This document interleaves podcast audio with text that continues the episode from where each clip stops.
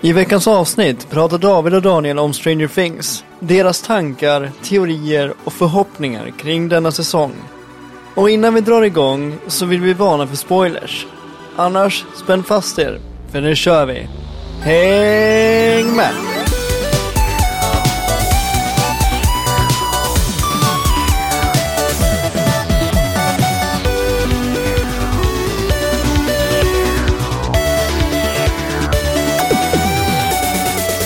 Hur är läget allihopa? Välkommen till ännu ett avsnitt av Allt under kontroll. Podden där inget är under kontroll och eran källa till nyheter, spelreviews och underhållning varje lördag.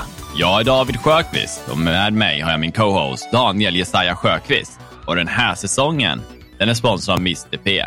Det är sant det han säger. Hej Daniel! Vet du vad jag kom på? Nej. Hej förresten. Uh, vet du vad jag kom på? Uh, förra avsnittet, vi, då nämnde vi aldrig vad Macke var. Vi nämnde inte ens att han var borta. Nej. Han är död! Mm, Nej. Ja, Nej, han hade väl fullt upp jobb och livet. jag tror han skulle till Stockholm också. Ja, just det. Han skulle vara med i någon militär operation, Ja. typ. Kortfattat. Låter coolare än vad det är. Nej, bara skojar. Nej då, Macke, jag älskar dig. Eh, nej, det kan vara där han är faktiskt. Uh, sagt, jag har, eh, jag, har, jag, jag har så jävla svårt för datum, men jag kommer ihåg att han nämnde någonting om att han skulle på någon eh, spelning Nej, just det. Han skulle marschera. och spela trumpet eller någonting. Eller, eller var det gitarr? Trumpet tror jag. Blås, En blåsinstrument. blå, blåsverk, eller vad heter det? Blås... Blås, blåsverk. Jag, vet inte det. jag tänker när jag tänker blåsverk, det är när man håller på att göra såna här, äh, vet du, när man gör glas och sånt där. Det, det är ett blåsverk. Han bara står Ja. där pumpar glas. Ja, nej, så att han är borta. Ja. Och ni reda på en vecka senare. Och eftersom eh, det här avsnittet är ett är förinspelat och vi precis har pratat om vad vi egentligen har spelat och sådär så kommer vi inte göra det nu heller. Nej, Utan vi kommer nog gå raka vägen in på dagens tema. Eftersom eh, vi gör det här i en vecka i förväg så tänkte vi vi kommer ju inte kunna följa nyheter. Så därför gör vi ett eh, temaavsnitt. Och vad är det för tema David? Ja, det här är ju en serie som står oss kärt. En serie som nyligen lades ut i, med nya säsonger på Netflix. Det handlar såklart om Stranger Things. Mm. Eh, vi ska ju försöka prata lite allmänt om alla säsonger om så. Liksom, det är inte att vi är så experter på det här, utan det känns bara som en kul grej att prata om, att ta ikapp en serie, recappa och se vad den andra personen tycker. För vi pratar ju sällan liksom, om det liksom, när vi sitter i Discord och sånt, om just Ja. serier. Ja, men precis. Det känns som en liten rolig grej. Så att eh, avsnittet kommer ju som sagt vara, eller heta i titeln spoilercast istället för eh, podcast. För att ni kommer oundvikligen få höra saker som har hänt oavsett i säsong. Då. Mm. Eh. Ja, precis. Vi ville ju inte göra det här direkt under tiden serien precis gick, eller hade säsongens start, på grund av att då förstår man att folk inte sett klart. Men nu kör vi lite av att har ni inte sett den så kommer nog titeln kanske varna lite. Eh, Eller så annars så är det bra att ni hoppar ut nu då, så får ni skippa det här avsnittet, tyvärr. Nej, men det här kommer bli lite så här, vi spekulerar, vi tänker, vi, vi kommer med teorier, vad vi tror, vad andra tror och så vidare. Ja, Eh, Framförallt så kommer det, vi kommer prata om serien i helhet, men framförallt så kommer det handla om första volymen i säsong fyra. ja precis. Då eh, kör vi väl igång då. Ja, men precis. Jag, jag satt och tänkte så här, eh, fjärde säsongen som sagt har ju precis gått av. Ja. Eh, kan man på något sätt kortfatta första, och, alltså för, om det är någon som lyssnar nu och inte sett serien, ehm, om man ska förklara första säsongen, bara lite vad det handlar om, så eh, jag tänker mig så här, det utspelar sig 1983. Eh, man är i staden Hawkins, en liten stad som visar sig vara mer än vad ögat kan se, skulle de kunna säga.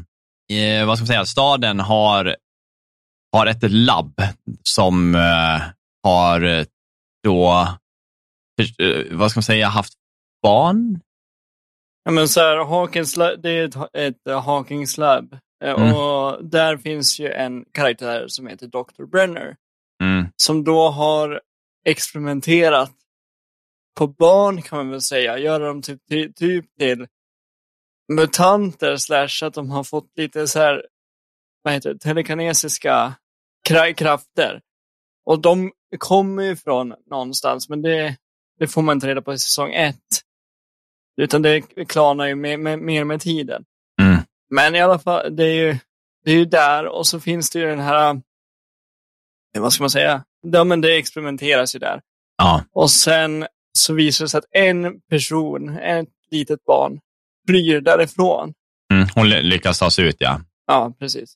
Eleven. Och det, det, ja, precis. Det är Eleven som också blir en huvudkaraktär i serien då, tillsammans med några andra ungar som hon träffar längs, längs vägen. Ja, de största är väl typ Mike, Lucas, Justin. Ja, precis. är väl de som umgås liksom mest med. Men det finns som sagt väldigt många som dyker in i seriens gång. Eh, mm. Men de här ungarna är väl inte de mest eh, vad ska man säga, populära ungdomarna i skolan, utan det här är sådana som spelar Dungeons and Dragons och kör liksom roleplay-spel, brädspel tillsammans. Precis lyckas då hitta Eleven då, eh, och tar hand om henne hemma, liksom gömmer henne lite i säsong ett. Föräldrarna vet inte att hon är där och de vet inte heller liksom vem hon är. Och...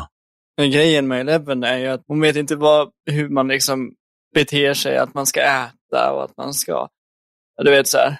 Mm. Uh, hennes första encounter är ju med mat, är ju liksom tofflor. Men i alla fall, hon vet ju inte hur hon ska vara ett barn om inte ens en människa. Nej, hon är ju väldigt, uh, vad ska jag säga, uh, hon har inget ID riktigt, om man säger så, personligen. Nej. Nej, nej men så att serien börjar liksom i den staden och tar vid när Uh, en unge som heter Will, uh, Will Byers tror jag. Han uh, blir då tagen genom en, jag säger portal, men någon typ av dimension där som tar dem till upside down, som ungdomarna kallar det för. Mm. Där han då är i samma, vad ska jag säga, alla statiska objekt, alltså alla hus, alla bilar, allting finns där. Mm. Men det är typ som att allting är dött. Liksom, det finns inget... Nej, det finns ingen liv. Det är mörkt, det är kallt och det är... Det, det är ju någon, något typ av monster som liksom eh, eh, livnära sig där och så rör sig där omkring i den där världen. Men det är inte vanliga, vanligt folk om man säger så. Då. Nej. Nu kommer jag inte ihåg vad de heter, de där monstren. Eh... Demogorgons heter de ju. Men jag vet, inte, jag vet inte vad själva, det här stora monstret, mm. Eh, kommer jag inte ihåg vad det heter. Nej, exakt. Eh, nej, men så hela första säsongen går egentligen ut på ett, eh, ett räddningsförsök att få tillbaka, tillbaka han då, vet det, Will. Mm, precis. Eh, kortfattat och det händer en jävla massa emellan. Eh, men det är säsong fyra vi pratar om, men det är lite sådär, det, det är en jävligt nice serie. Jag tycker att de lyckas fånga året, mm. alltså 80-talet, otroligt bra med alla referenser och, och sådär. Ja, ja mm. särskilt referenser liksom, inom allt som finns inom eh, ja, popkultur. Alltså, otroligt roligt. Ja, verkligen. Så att det, så börjar det. Ja, och, och så där fortsätter det ju. Alltså i säsong ett, de lyckas rädda Will. Och man tror liksom att hotet ska vara över, men det visar sig att hotet egentligen bara har börjat. Och där får man ju, det får man ju följa liksom säsong ett, två, tre och nu, nu fram till fyra. Och hur allting liksom pusslas ihop och det visar sig att det är större än vi någonsin trodde egentligen. Ja, precis. Uh, nej, men uh, precis. Men säsong fyra, om vi mm. går in liksom, det som startar där, den första som man får träffa som är Chrissy, va? Ja, det är crazy. Precis, en av ungdomarna i skolan, då, en väldigt känd, eh, eller känd, populär cheerleader. Ja. Uh, då man märker att hon på något sätt är väldigt skärrad och uh, orolig för att hon har liksom börjat se syner och mår psykiskt dåligt. Då. Och många av de här ungdomarna mår ju dåligt över det som har hänt i den här stan sedan innan, för det är väldigt mycket event under de här säsongerna som har gjort att folk har förlorat vänner och kära och behöver gjort grejer de kanske inte själv hade valt liksom, att göra om de inte hade varit i en utsatt situation. Ja, nej, det är en väldigt nedsatt stämning, en väldigt sorgsen stämning just nu.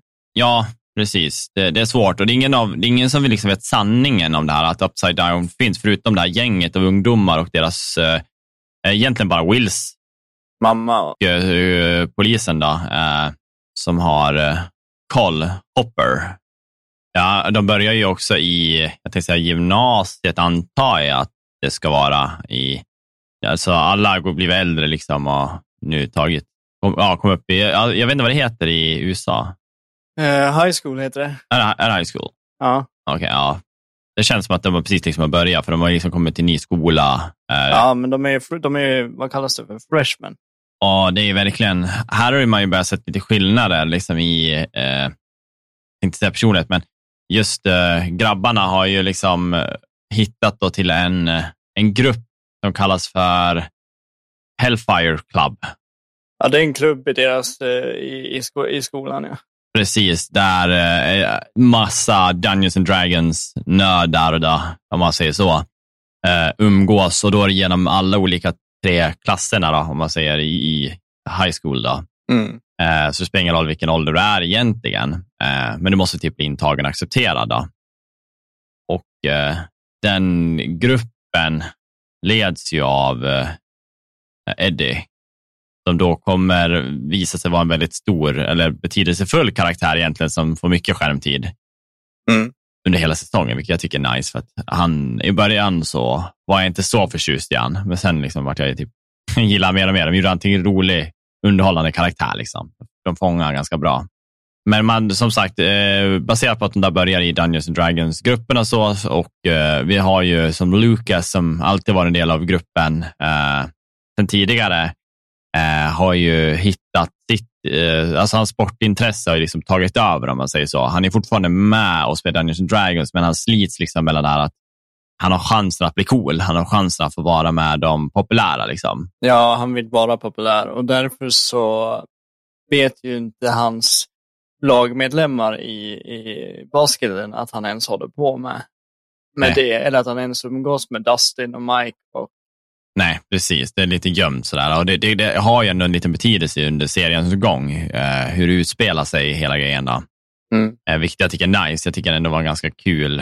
Eh, så att de, de fångar verkliga livet lite. Så där kan det ju bli att det blir en splittring i en grupp, även fast gruppen verkar så stark och stabil. Liksom i, eh, för oss då ska vara högstadie upp till gymnasiet så kan man ju byta umgänge. Så jag tycker de fångar liksom ett snyggt liksom, byte där. Det man ska säga är att den här säsongen består ju faktiskt av tre stycken stories. Mm. Det finns en story hos Eleven. Det finns också en story som, som händer i Hawkins. Eh, och det finns en story som händer med eh, Wills mamma och, mm. eh, och Hopper som är, som är polisen då, som försvann. Ja, precis. Det är ju, vad heter han? Murray och är också väldigt mycket med där. Eh, väl också blivit en lite större karaktär, men ja, det är ju oftast det är typ Joyce och Hopper det handlar om. Vad är det som händer i varje del av storyn? Som vi börjar med, vad händer i, i Hawkins? Ja, precis.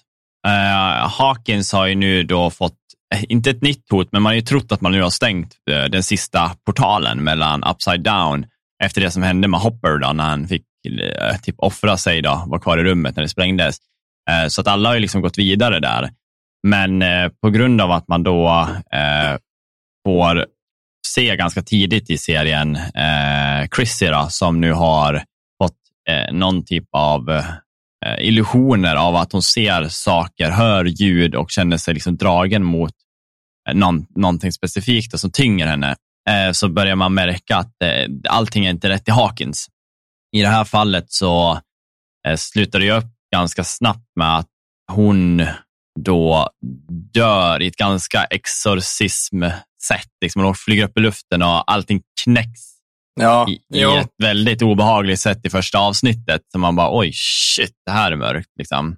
I Chris situation Mm. Så hon försökte förklara för flera stycken vad hon upplevde. Eller hon förklarade bland annat, bland annat för Eddie. Men även hon trodde också att det berodde på någonting psykiskt. Mm. Nå, någonting traumatiskt som, som hade liksom hänt förut. Som ledde till att det är just därför hon upplever de här grejerna som hon upplever. Precis. Men sen fick man ju ändå, sen fick ju typ alla svart på vitt att det är någonting lurt i, i Hawkins för att hon, ja, hon, hon, hon kom ju till Eddie att köpa droger. för att lugna sina nerver för just den här, för just den här grejen. Och när hon då var hemma hos Eddie i hans, han bor i en husvagn, då, då, hände, då fick hon någon, hon hamnade i något trams. Mm. Säger man trans eller trams? Trans. Trans. Men. Trans. Eh, hon- ja, precis. Och, så att i alla fall. Eh, och då, Eddie försökte ju väcka henne då, för han, han såg ju det här. Och helt plötsligt så får man en inblick på vad som händer i Upside Down. Då ser man ju att hon håller på att prata med en varelse som, som, som berättar allt dåligt i stort sett som hon har gjort. Allt traumatiskt hon har varit med om för att göra henne rädd. Ja, det är inte hon, hon, hon är ju jagad under skräck. Och under tiden hon är jagad så är det, alltså i, i Upside Down så är hon ju jagad och får, får höra han berätta för henne allt dåligt hon har gjort. Sen när han får tag i henne, då, då ser man ju liksom i den riktiga världen hur hon lyfts, lyfts upp ifrån backen, så att svävar. Sen helt plötsligt så bara bryts alla ben av och, och ögonen ploppar ut. Och, Ja, det är väldigt rått faktiskt. Lite innan det här så man- får man ju också se eh, då eh, ungdomarna som spelar Dungeons and Dragons då, tillsammans i Hellfire-klubben då, har kört en kampanj då, som, eh, där de får möta en boss som de kallar för eh, Väckna.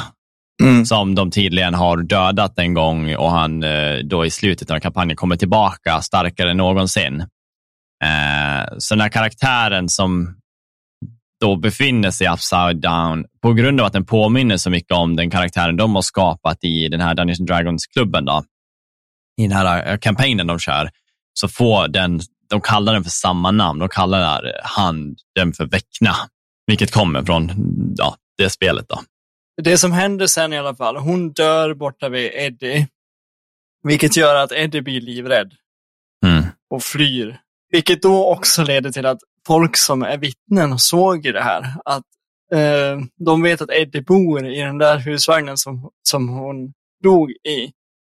Vilket gör att han blir misstänkt för mord. Vilket då gör att Dustin och Mike börjar leta efter Eddie. För att de, de tror ju liksom att han är, är oskyldig och att det finns någon annan förklaring. Mm. Ja. Så där är vi ju någonstans nu. Eh, I den storyn. Ja, men alltså pratar man, man kan, egentligen kan man ta hela eh, Hawkins-delen, eh, för den går ju så pass långt så att eh, det som händer efter han flyr och flyr han hem till eh, ett eh, obebott hus då, där någon som hamnar i fängelse för eh, sålt droger eller någonting. Eh, där befinner sig nu då, vet du, Eddie. Nu börjar man ju redan märka liksom, saker hända runt om och det är inte bara att han dog, eller hon dog, utan Lite senare så är ju hon, vet du, systern till eh, Mike, Nancy. Nancy, är ute och åker då med eh, Logan. Nej, nej Fred. Fred. Är ute och åker med Fred och de ska göra ett reportage på den här ja, händelsen, för att hon jobbar ju för tidningen då, i skolan.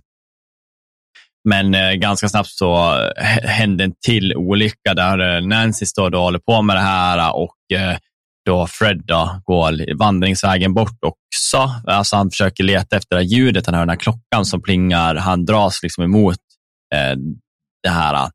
Mm. Och det är samma sak, han dras mot Väckna och eh, tyngden av hans eh, vad ska jag säga, skuld eh, väger mer och till slut får Väckna tag i han då i upside down. Då. Han är i så par paralysis ute på vägen, flyger upp och knäcker kroppen på han också. Här börjar ju liksom gänget kunna få ihop the all team. Mm. Eh, de börjar dra ihop de äldre också som eh, Steve, Robin eh, och Nancy. Då.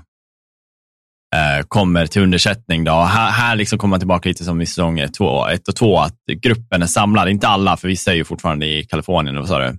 Ja, de är i Kalifornien och de har ja. också sin story, vilket vi kommer komma in på sen. Mm. Men vi börjar med vad som händer i Hawkins. Ja, nej, så de får ju nu liksom slå ihop sina, liksom, försöka hitta vad, vad, vad är Väckna, vad är det handlar om och eh, de får också då reda på att då karaktären som blivit väldigt stor sen säsong två, tror jag, då kommer ju Max in i bilden eh, som är nyinflyttad. Mm. Eh, och här börjar det visa sig att de, de då börjar kunna bygga ihop symptomen, alltså vad som har hänt innan eh, det här uh, outcomen har blivit, att de har dött. Mm. Och nu börjar de, då har de ju ganska nu fått reda på att Max då börjar bygga, eh, liksom förstå, plus, plus ett plus ett och förstå att shit, jag är nästa. Eller typ. Ja. Eh, hon kopplar till att jag har, mått dåligt, jag börjar sett syner, jag sover dåligt. Hon, liksom, alla symptomer de har haft har jag. Eh, och ja, så att hon, hon vet ju att liksom, jag kommer dö och gruppen nu får ju då liksom försöka hålla sig i närheten av hon för att kunna på något sätt stoppa henne från den här när hon är i transsituationen. Ja, och pre precis så som David säger så är det ju också att under tiden de listar ut här att det är Max som är nästa, så får de också reda på att förr i tiden på 50-talet så finns det en person som har överlevt en sån här attack från Väckna. Och då började, ju, då började Nancy då, och hon åker iväg till, hon och Robin åker iväg till ett fängelse där den här mannen som överlevde från Väckna eh, befinner sig. För att tydligen så har Väckna dödat hela hans familj, men eftersom ingen trodde på honom så är det han som har fått skulden för mordet. Mm. Och därför är han i fängelse. Men han överlevde och då, då, då, då frågade han hur han kunde överleva. Och då sa han att han hörde en låt som gjorde, som gjorde han trygg. Ja, det var väl typ något sånt där. Han, han sa det sista jag kom ihåg var att jag hörde en låt och så nynnade han på låten och eh, då kopplar väl de det sen, för ganska den vevan så hamnar Max i sin trance och de hinner typ precis ut i bilen när det här händer. Eh, mm. Och, han, eh, och de håller på och ropar och vill ha hjälp. Liksom. Har ni kommit på det? Har ni kommit på det? Liksom. Och de har då klartecken att, eller klartecken, det är ju en chansning. Att eh, det kan vara så att eh, om du spelar hennes favoritlåt då, i det fallet, eh, mm. kan få henne att känna sig trygg och komma tillbaka till verkligheten. Ja. Vilket då, det är tur att Lucas är med, för att han har varit tillsammans med Max, han känner henne och han vet vilken hennes favoritlåt är och hon går ju alltid runt med sin walkie, Walkman eller vad det är eh, och lyssnar på musik. Liksom. Mm. Eh, så han slår i låten och ganska snabbt då, under tiden hon är upside down, man får både följa från två vinklar där, eh, få tillbaka henne då, och lyckas rädda henne och då har de ju ett klartecken på hur de kan rädda personer som fastnar i den här uh, transen mot, mot han Väckna. Ja, precis. Men det är nog ganska så här, exakt vad man är nu. Alltså man har kommit lite längre att de har liksom börjat söka upp han och hitta sätt att komma in för att vid varje person som dör finns en portal. Ja, och så sen eh, Sen kan vi summera hela påsen när vi, när vi kommer mot slutet. Där, för sen slås ju allting ihop och man förstår att ett plus ett blir två. förstår du? Ja, ja, ja. men precis. Uh, och då kan man ju gå vidare till vad som händer i Kalifornien där, där nu Eleven befinner sig. Len mm. Lenora Hills i Kalifornien har, har ju Will och hans mamma Eleven Wills brorsa Jonathan har ju flyttat dit. Mm. Och det som händer där är ju att Eleven har ju fått börja skolan. På riktigt. Även fast hon har varit bland ungdomar och, och människor så pass länge så känner hon liksom fortfarande inte att hon passar in. Nej. Hon, eh, ja, hon är lite utstött sådär. Missanpassad. Och så har hon ju under säsong 1 3 så har hon också byggt typ en så här kärleksrelation till Mike. Som, som ja. också blev en väldigt, som de blev väldigt nära varandra. Så de har ju blivit splittrade. Och sa, samtidigt då, då skickar ju de brev till varandra. Eh, och då så ljuger hon om sitt liv där. Hon säger liksom att jag har många vänner, jag mår bra, det, det går bra i skolan och det, liksom, ja, allt sånt där. Det går inte alls bra. Hon är, har svårt att anpassa sig, hon har svårt att vara. Hon har inga vänner, hon blir dessutom mobbad av eh, en person som heter Angela som ja, i stort sett ger henne helvete. Liksom. Ja, alltså själva grejen är att om man pratar liksom som du säger, alltså, hennes situation får henne att ta ett beslut. Där. Eh, egentligen så vill hon ju skada Angela med sina krafter. I det här skedet när hon går fram och försöker göra sin liksom, telekinetisk eh, kraft, då, eh, så märker hon liksom att hon kan inte göra det. Hon har liksom tappat sin eh, sin identitet. Det enda hon har kunnat koppla sig till och känt sig trygg med senaste tiden hon har haft möjlighet att kunna använda sina powers. Liksom. Mm. Hon har aldrig använt den på en vanlig fysisk person så, men i det här fallet så har det gått så långt så att hon känner sig nu tvungen eller att hon blir så arg så att hon känner att jag kommer göra det här. Liksom. Mm. Uh, och det beslutet tror jag etsar fast lite också, att hon kände sig som en hemsk människa. Liksom att jag, jag tänkte göra det där. Men hon tar också då beslutet av att på något sätt vill hon gilla den här, uh, inom situation, bitchen som är helvete på jorden för henne och klubbar in med skridskon och det får ju liksom stora konsekvenser. Hela skolan ser och hon blir liksom tittar på som ett monster. Själv känner liksom sig väl likadant också. Eh, men även att de möts då blicken från Mike som också säger typ lite samma, att han bara typ, oj, typ det här, det här är inte bra. Liksom. Och hon känner att, både att hon gjorde Mike besviken, men också var, vart hon väldigt ledsen över att Mike ens, att han kände att han inte kanske förstod varför de gjorde det. Typ. Nej, men precis. Exakt. Eh, vilket också leder till doms första riktiga bråk. Mm. Ja. Mike och Eleven. Då. Så när, när, när väl hon blir kidnappad så eh, lämnar de ju kanske inte varandra på bästa termer. Alltså även fast, eh, eller kidnappad. Hon blir ju faktiskt tagen av polisen först. Ja, det blir hon. Ja, på grund av det som har hänt. Då. Men de kan inte riktigt stoppa det. Ja, men och, och, och sen så när hon är när hon är fångad av polisen så, så helt plötsligt så, så ska hon lämna cellen och åka med några, några okända personer som hon tror då jobbar för polisen. Men det visar ju sig sen att de tar henne till en, en okänd plats där hon då får träffa en gammal bekant som jag just nu inte kommer på namnet. Mm. Men en person som i alla fall ska berätta för henne att det finns ett hot i Hawkins och det behöver din hjälp. Och då säger hon att men jag har inte mina krafter, vad skulle jag kunna göra? Eh, jag, är ett, jag är ett monster och så, och så vidare. Mm. Och då berättar ju han att det finns någon här som vill, det finns någon som kan och vill hjälpa dig. Mm. Men du måste låta mig få ta dig till honom. Men då måste du också bryta all kontakt med dina närmsta vänner. De får inte veta vart du är. De får inte veta vad du gör. De får inte veta någonting. Mm. Och hon går ju med på det här. Och där någonstans börjar ju hennes story i, i hela den här säsongen. Vad hon, det sista vi sa var att hon hade blivit kidnappad först och sen förd till ett labb.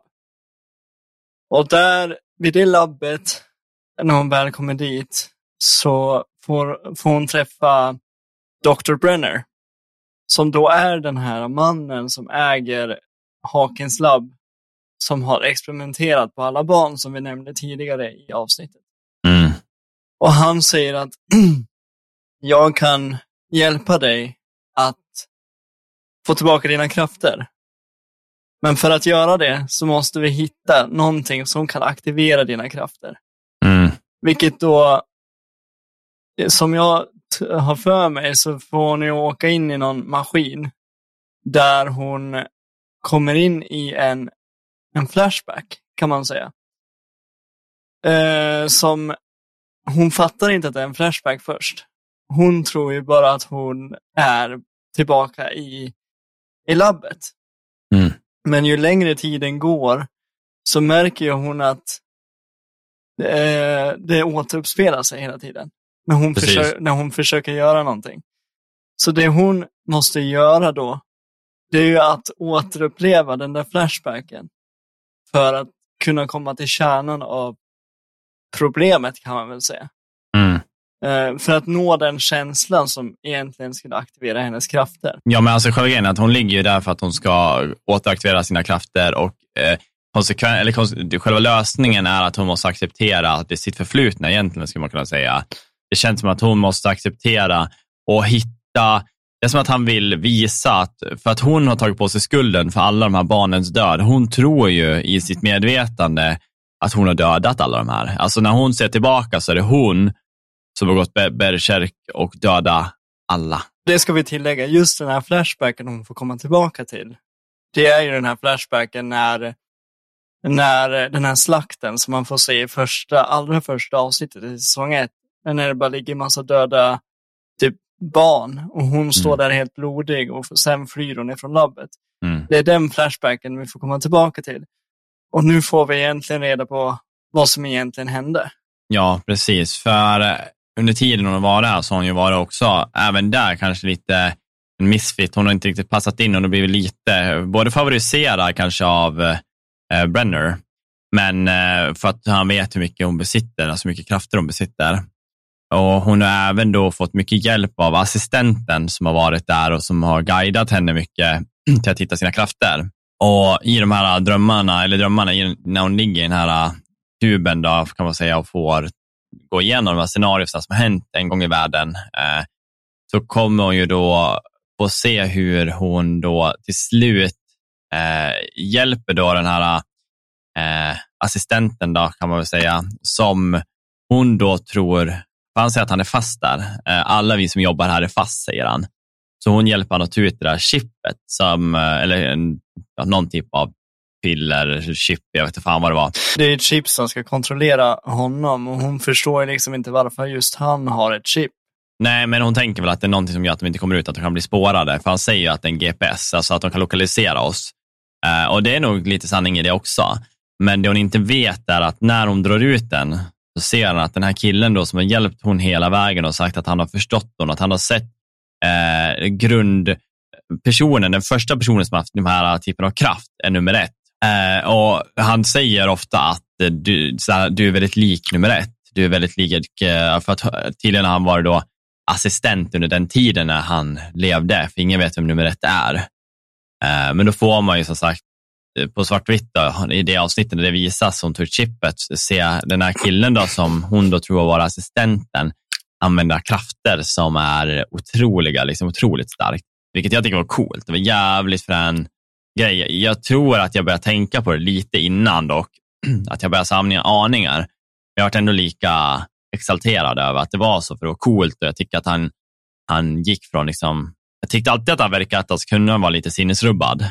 Det tyckte jag, mm. för på, jag vet inte, utseendet bara. Ja. Men eh, där får man ju, då får man ju se liksom att hela det som hon sett där, med alla döda ungar och sånt där, det är ju nummer ett som har dödat allt. Mm. Hela bygget. Liksom. Och han tyr sig lite till nummer 11. Han vill ju egentligen inte döda hon. Alltså, han ser ju som sagt en likhet i henne och han dödade egentligen de andra barnen för att de förmodligen, för att han har sett hur de har behandlat nummer 11. Han, han bryr sig inte, han bara går och dödar liksom. Ja. Men det är nästan lite där man är och man har också fått sett liksom det här att det är någonting som kommer hända nu. Eh, för att typ avsnittet innan, då får man ju se när de sitter i öknen, när det står så 11 timmar tidigare eller någonting, att de är tillbaka i labbet. Så att någonting har ju hänt som inte har hänt än. Mm. Som får dem att ta sig från eh, labbet ganska illa kvickt, antar jag.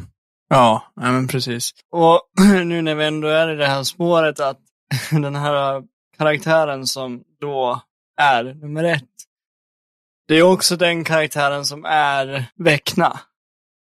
Mm. Som visar sig bli Väckna då.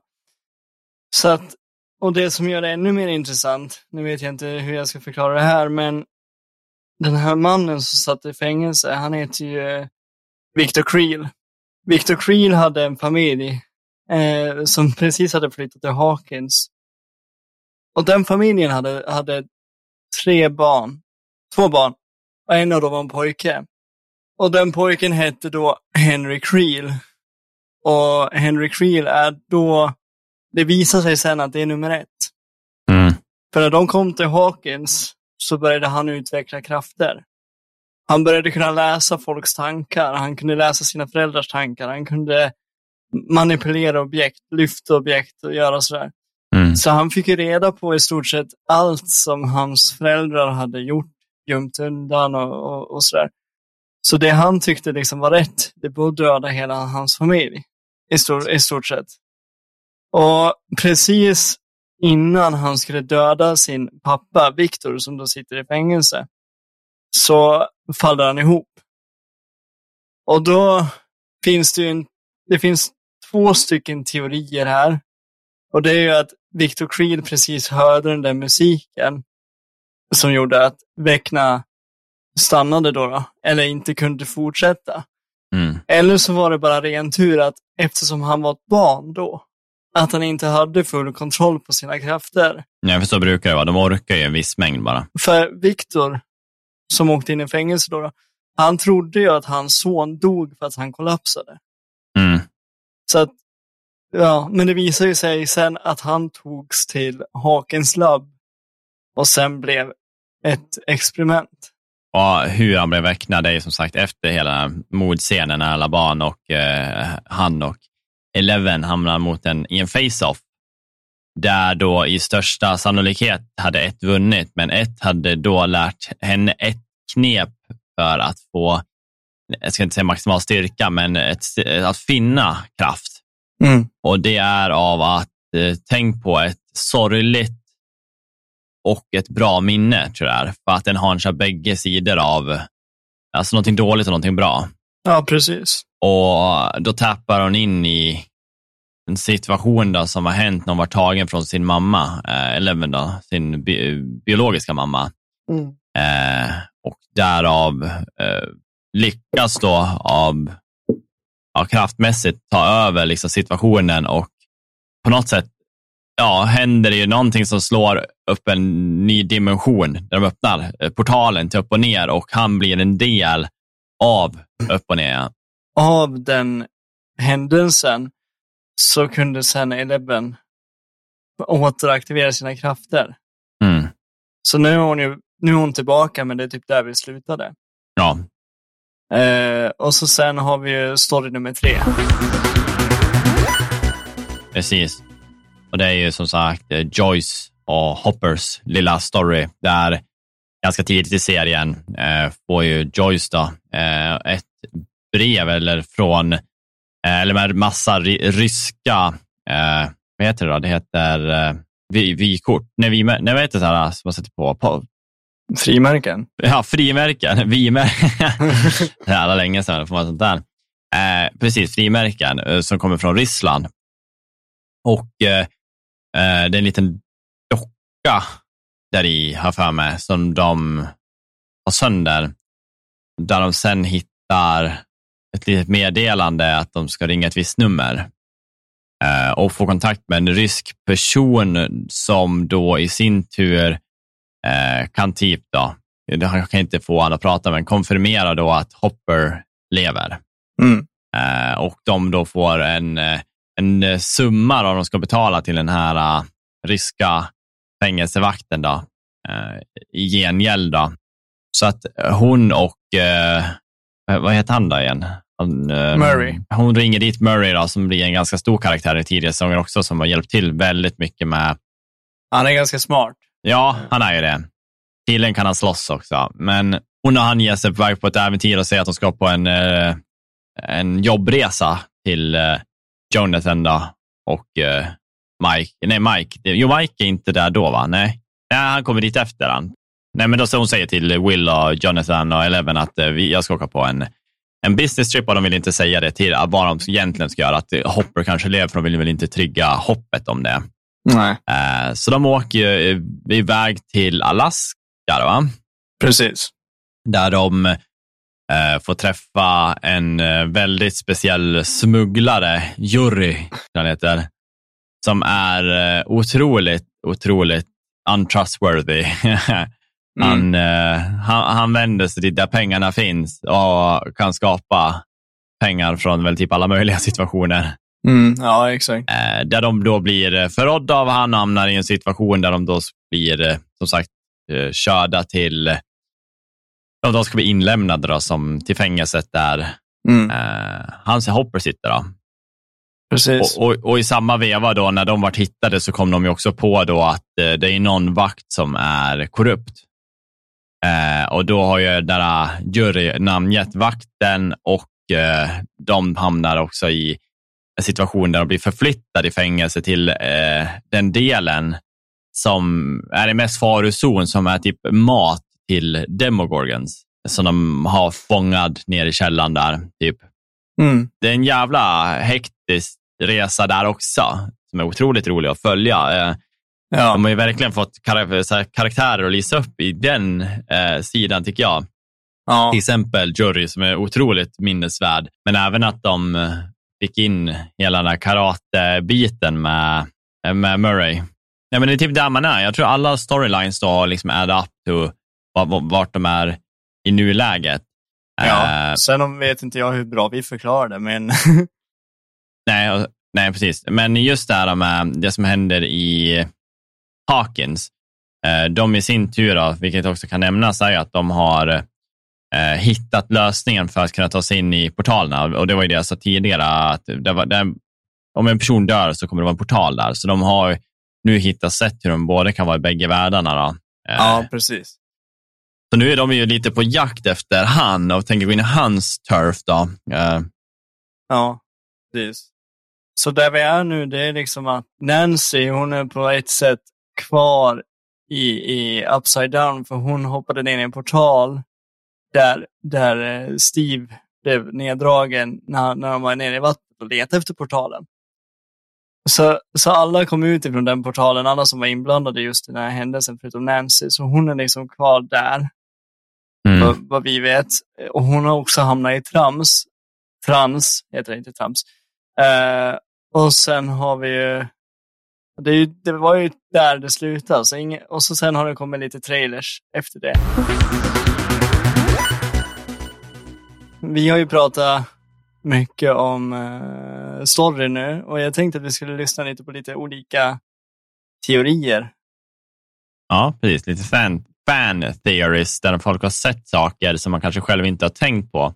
Det ska bli intressant. Jag har hittat några stycken på TikTok som jag ändå tycker lät intressant och sen kan vi diskutera det. Mm. Nej, det, inget av det här behöver stämma, men eh, oftast har de ju tagit saker som är eh, väldigt fascinerande och det går också att binda ihop det till storyn bra. Så det, absolut kan det vara potentiella... Det jag vill börja med att säga är att det finns en teori om att Väckna då har varit med ända från början. Mm. Och att det finns saker som tyder på det. Och jag har två stycken klipp som vi ska spela upp nu. Och vi kan ju tyvärr inte visa klippen. Men jag hoppas att ni kan förstå vad han försöker säga och jag hoppas att, att man kan höra vad de försöker säga också. Förmodligen så är det på engelska antar jag. Ja, det är på engelska. Ja. Okay, guys, bear with me because I'm full of allergies, but I'm rewatching Stranger Things. I'm I've just started episode 2, but very first episode of season 1, having rewatched knowing what we now know in season 4, I am convinced Will was not taken by a Demogorgon. I'm convinced he was taken by Vecna. You just need to look at how the thing that approaches Will stands, if you look at the Demogorgon that's in season four, it will walk bipedal, but it will mostly revert back to running around on all fours. It doesn't do that when it's chasing Will. Also, no Demogorgon can uh, unlock a door with its mind, which is what happens. Will locks the front door and the, and the lock undoes itself. The Demogorgons don't make lights flicker. Uh, the Demogorgons can't magically appear behind him in the shed. Uh, and also, a Demogorgon doesn't puncture uh, a hole between our world and the Upside Down. Like what happens in Will's house when Joyce starts to see something pushing through the walls. I am convinced that Will was taken by Vecna because of how similar they are, how um, sensitive they are. I think is the word Joyce uses actually in season one, episode one. She she she tells everyone, she tells Hopper that he's sensitive. He's not like us. He's not like you. He's not like me. He's sensitive, which is exactly the way um, I forget his name, but um, Patient Zero, you know, 001, um, was referred to in season four. I'm convinced Vecna took Will to try and create a new version of himself to make them more powerful. So uh, we'll see if that pans out. Det, det där är ju inte så mycket att säga om. Det där kan jag nog bara hålla med om. Alltså, det är inte så mycket att spåna. Alltså, för det har jag också tänkt på det med Demogorgon, Demogorgon allt, den där Demogorgon tydligen gjorde att fånga uh, uh, Will. Eh, sen fanns det en till, ja, om vi kör sista typ teorin. Mm. Och det är ju att det är inte själva musiken som är det som funkar. Det är inte musiken som gör att... Okej, okay, det är intressant. Det vill jag höra. Utan det, är, det är liksom en, en... Ja, du kommer få höra. Alright, so one of the biggest topics of discussion since the release of Volume 1 has been whether or not the music theory actually works. Of course, music hits a certain part of the brain that grounds Vecna's victims in reality, like we saw with Max. She heard the song and she thought of happy memories, and it opened a portal for her. But I keep seeing tons of people saying that happy memories and music are Vecna's weakness. Obviously, we saw Max escape the trance, we saw L defeat one. And while I do think that happy memories do assist whoever is fighting Vecna significantly, I don't think that that is enough. And it's also worth noting that our cast of characters don't know that happy memories are exactly what saves you. For all they know, they just played Kate Bush and boom, Max was back. But ultimately, the reason I don't think that the music theory works like everybody thinks it does is because we know that people die in Volume 2. If we know that the music theory works, why are we so worried about our cast of characters getting snapped like glow sticks? The music theory being the answer removes the sense of danger for the characters. Because we know that once they're put under a trance, all they have to do is play a song. In the Volume 2 trailer we got today, Robin even says to Steve that she doesn't think it's going to work out for them this time. Why would she have said that if she knows that all they have to do is just play music? And this is exactly how I think that some characters are going to die. Obviously, there's a difference between the group that is in the Upside Down physically and the group that is still in the real world. There's a million other ways the characters in the Upside Down could die, but as for the real world, the only threat they really have is the trance. So, again, why are we scared for them? And to further explore Robin's comment in the trailer, these are characters that have not only saved Hawkins, but saved the world many times throughout this series. But even then, it's not even fair to say that they've saved the world, they've only postponed the end of it. So I think this season we finally start to see Hawkins realize what is going on. Side note, I don't think that's what's happening in this picture. I think that this is L probably exploring somebody's mind, but thought I'd use it because it shows, you know, shut up. So in conclusion, we're all gonna cry because people are gonna get killed. Yeah. Hmm. Ja. ja, det är svårt att veta det där. Alltså, så, det är ju karaktärer som kommer dö. Ja. Absolut. Uh, jag satt och tänkte på Nancy är fast. Ja. Och som sagt, det är som jag säger, vi vet inte om det är musiken eller om det är Happy Memories, så det, det, är ju svårt att säga. Uh, men jag kom på någonting uh, med Robin. Mm -hmm. när hon är hemma hos Nancy när, innan de ska åka till fängelset, så håller hon ju på att röra alla hennes prylar. Mm. Och då bläddrar hon specifikt bland eh, massa mixtapes med musik. Just det. Det känns som att hon är den enda som kanske har koll på vad Nancy lyssnar på. Alltså hon är ju fast just nu, så precis i det läget där serien avslutas så känns det som att det är Robin som kanske har svaret. Svaret, ja, för att kunna eh, på något sätt få tillbaka. Ja, ja, jo men precis. Och jag tänker ju att det är som på om du tänker som It. Mm. It blir ju svag när man erkänner sig att man inte är rädd för honom längre. Nej, precis. Att det är någon, någon form av en sån grej. Så när man blir lugn, när man liksom andas, blir lugn och får ett bra minne. Ja. Att han liksom, han har ingen makt över, över ditt psyke längre. Det har vi ju fått bekräftat att han är ju en psykisk, ett psykiskt monster som agerar på ditt psyke. Ja, nej. Om du då slutar känna skuld eller skam och bara fokuserar på det som är bra, då tappar han sitt grepp. Ja, men det där är också intressant, sagt. att se vad det går. Eh, det kommer bli jättejobbigt om de dödar en hel del av ungdomarna. Men som sagt, ska de avsluta serien så kanske man får ha lite sorg. Men en, en, en fråga då, till, till dig, det här är ingen teori som jag har tagit fram, utan jag vill bara höra vad du tror. I, i början så var det väldigt mycket att eh, Eleven berättade vad alla, alla i Kalifornien som har flyttat dit håller på med. Eh, vad Will gör, vad Jonathan gör, vad Joyce gör, vad alla gör. Och då sa hon att eh, Will håller på att jobb, äh, målar väldigt mycket. Ja, precis. Vad tror du han målar? Ja, det är det där som är lite jobbigt, för att det, det, det där störde mig ganska mycket. Han står ju och målar. Han verkar vara väldigt passionerad, eller passionerad. han verkar vilja få ut det, någonting han försöker säga med det. Är väldigt klurigt. I det här fallet så verkar det som att han vill ge den till Mike, för han tar med sig den till flygplatsen. Det är det som stör ja. min hjärna. Vi har inte fått någon mer koll på det heller, utan det verkar det var så här, inte kanske viktigt, men det verkar så här att hej, vi verkar ge dig Mike den här, men han får inte chansen att göra det. Nej. Vilket så här, jag är väldigt fundersam över vad det här plottret som han har ritat har med någonting att göra. Jag tänker ju så här, jag tänker två alternativ. Det ena är att han, du vet, det har ju gått spekulationer genom säsongernas gång att uh, Will då är gay.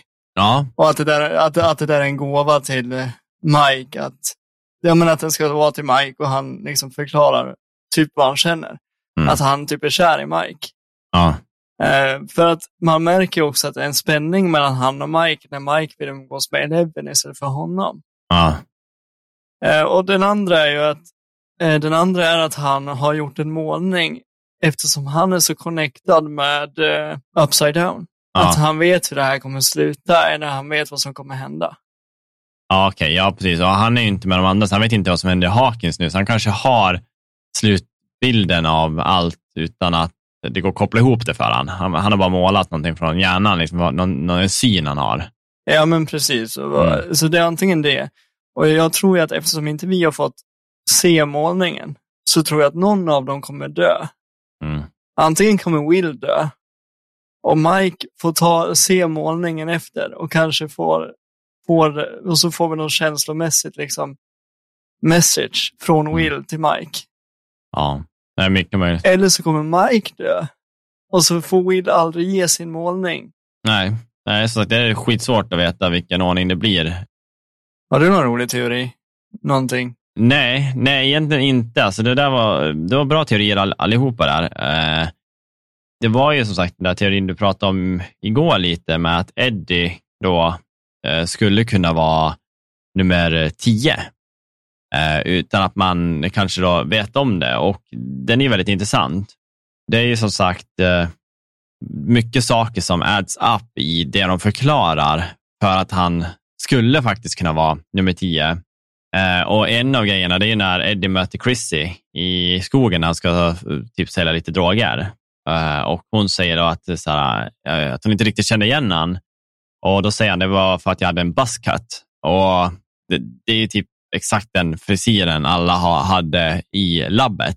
Mm. Eh, så att det är en grej. Och sen pratar de också om liksom så här, eh, åldern eh, mellan karaktärerna. Då.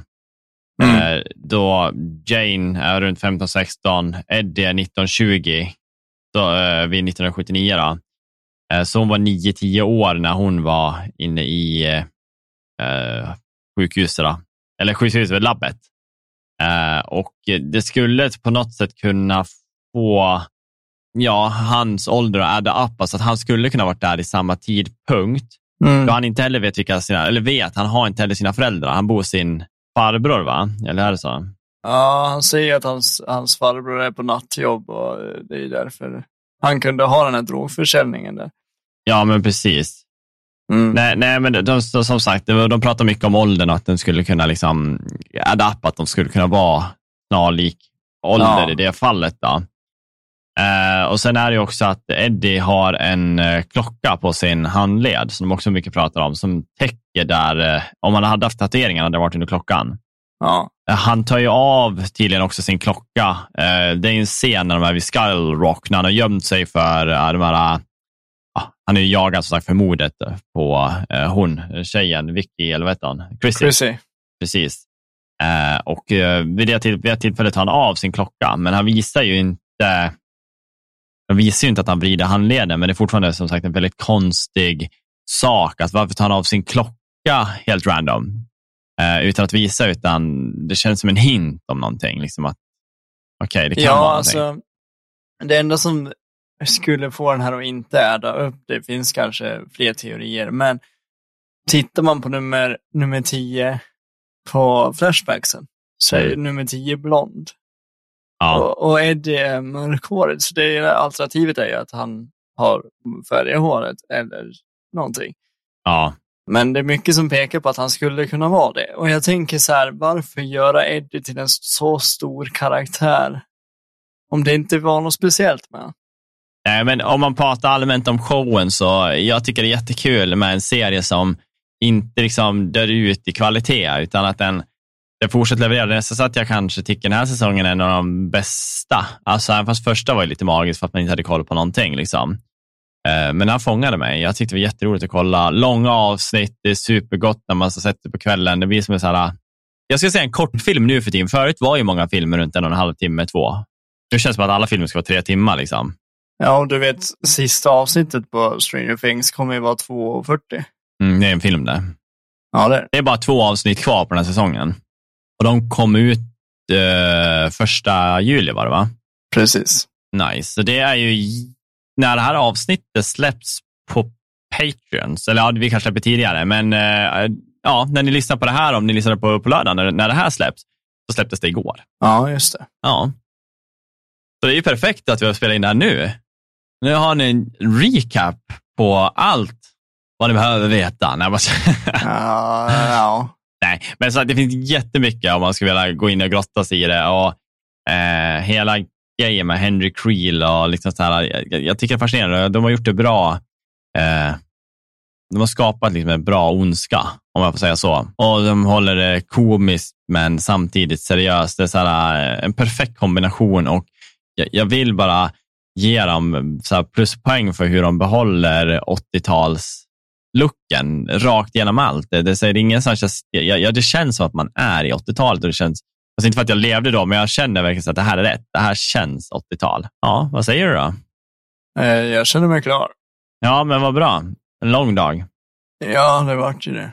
Ja, nej, men vi, vi rundar väl här. Mm. Eh, som vanligt. Eh, vi finns som sagt på Patreons för er som vill eh, stötta med pengar. Eh, det hjälper ju absolut eh, oss. Det är, så här, det är ju saker som man betalar egentligen för och det är ju våra redigeringsprogram och sådana grejer då, som för, för att hålla igång det här. Men utöver det, så om man inte vill betala så finns det ju alltid andra sätt och det är ju som sagt Spotify och Apple och så, de har ju som man kan gå in och recensera. Så gå in och skicka en femstjärna eller skriv någonting roligt. Eh, det hjälper oss i listorna och får oss liksom fler folk att hitta oss i alla typer av sökverktyg. Då. Eh, men utöver det så hörs vi ju nästa vecka och då blir det som sagt ett riktigt avsnitt som inte är förinspelat. Nej, precis. Så får ni ha det så bra allihopa. Hej då! Hej då!